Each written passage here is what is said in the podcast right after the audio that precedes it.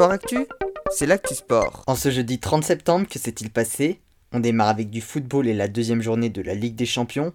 Lille s'est incliné 2-1 sur la pelouse de Salzbourg et donc pour le moment dernier de son groupe. La grosse surprise de la soirée a néanmoins été le FC Barcelone, sèchement battu 3-0 par le Benfica.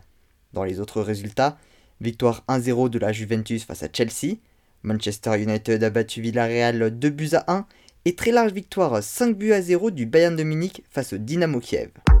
Toujours au sujet de la Ligue des Champions mais en handball désormais, le Paris Saint-Germain a une nouvelle fois souffert.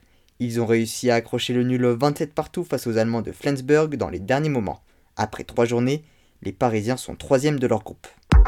En tennis, deuxième tour du tournoi de Sofia en Bulgarie, Gaël Monfils, tête de série numéro 2, a rejoint les quarts de finale sans même jouer en bénéficiant de l'abandon du Biélorusse Ilya Ivashka. Il sera demain opposé à l'Italien Gianluca Maggier pour son entrée dans le tournoi.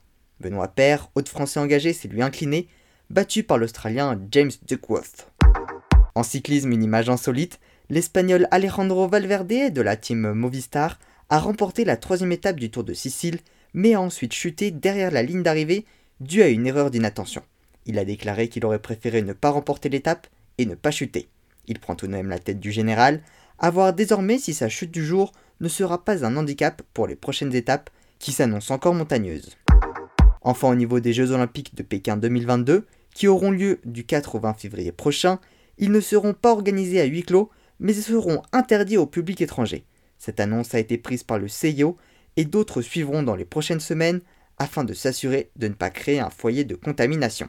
Voilà pour les activités du jour, à demain dans Sport Actu.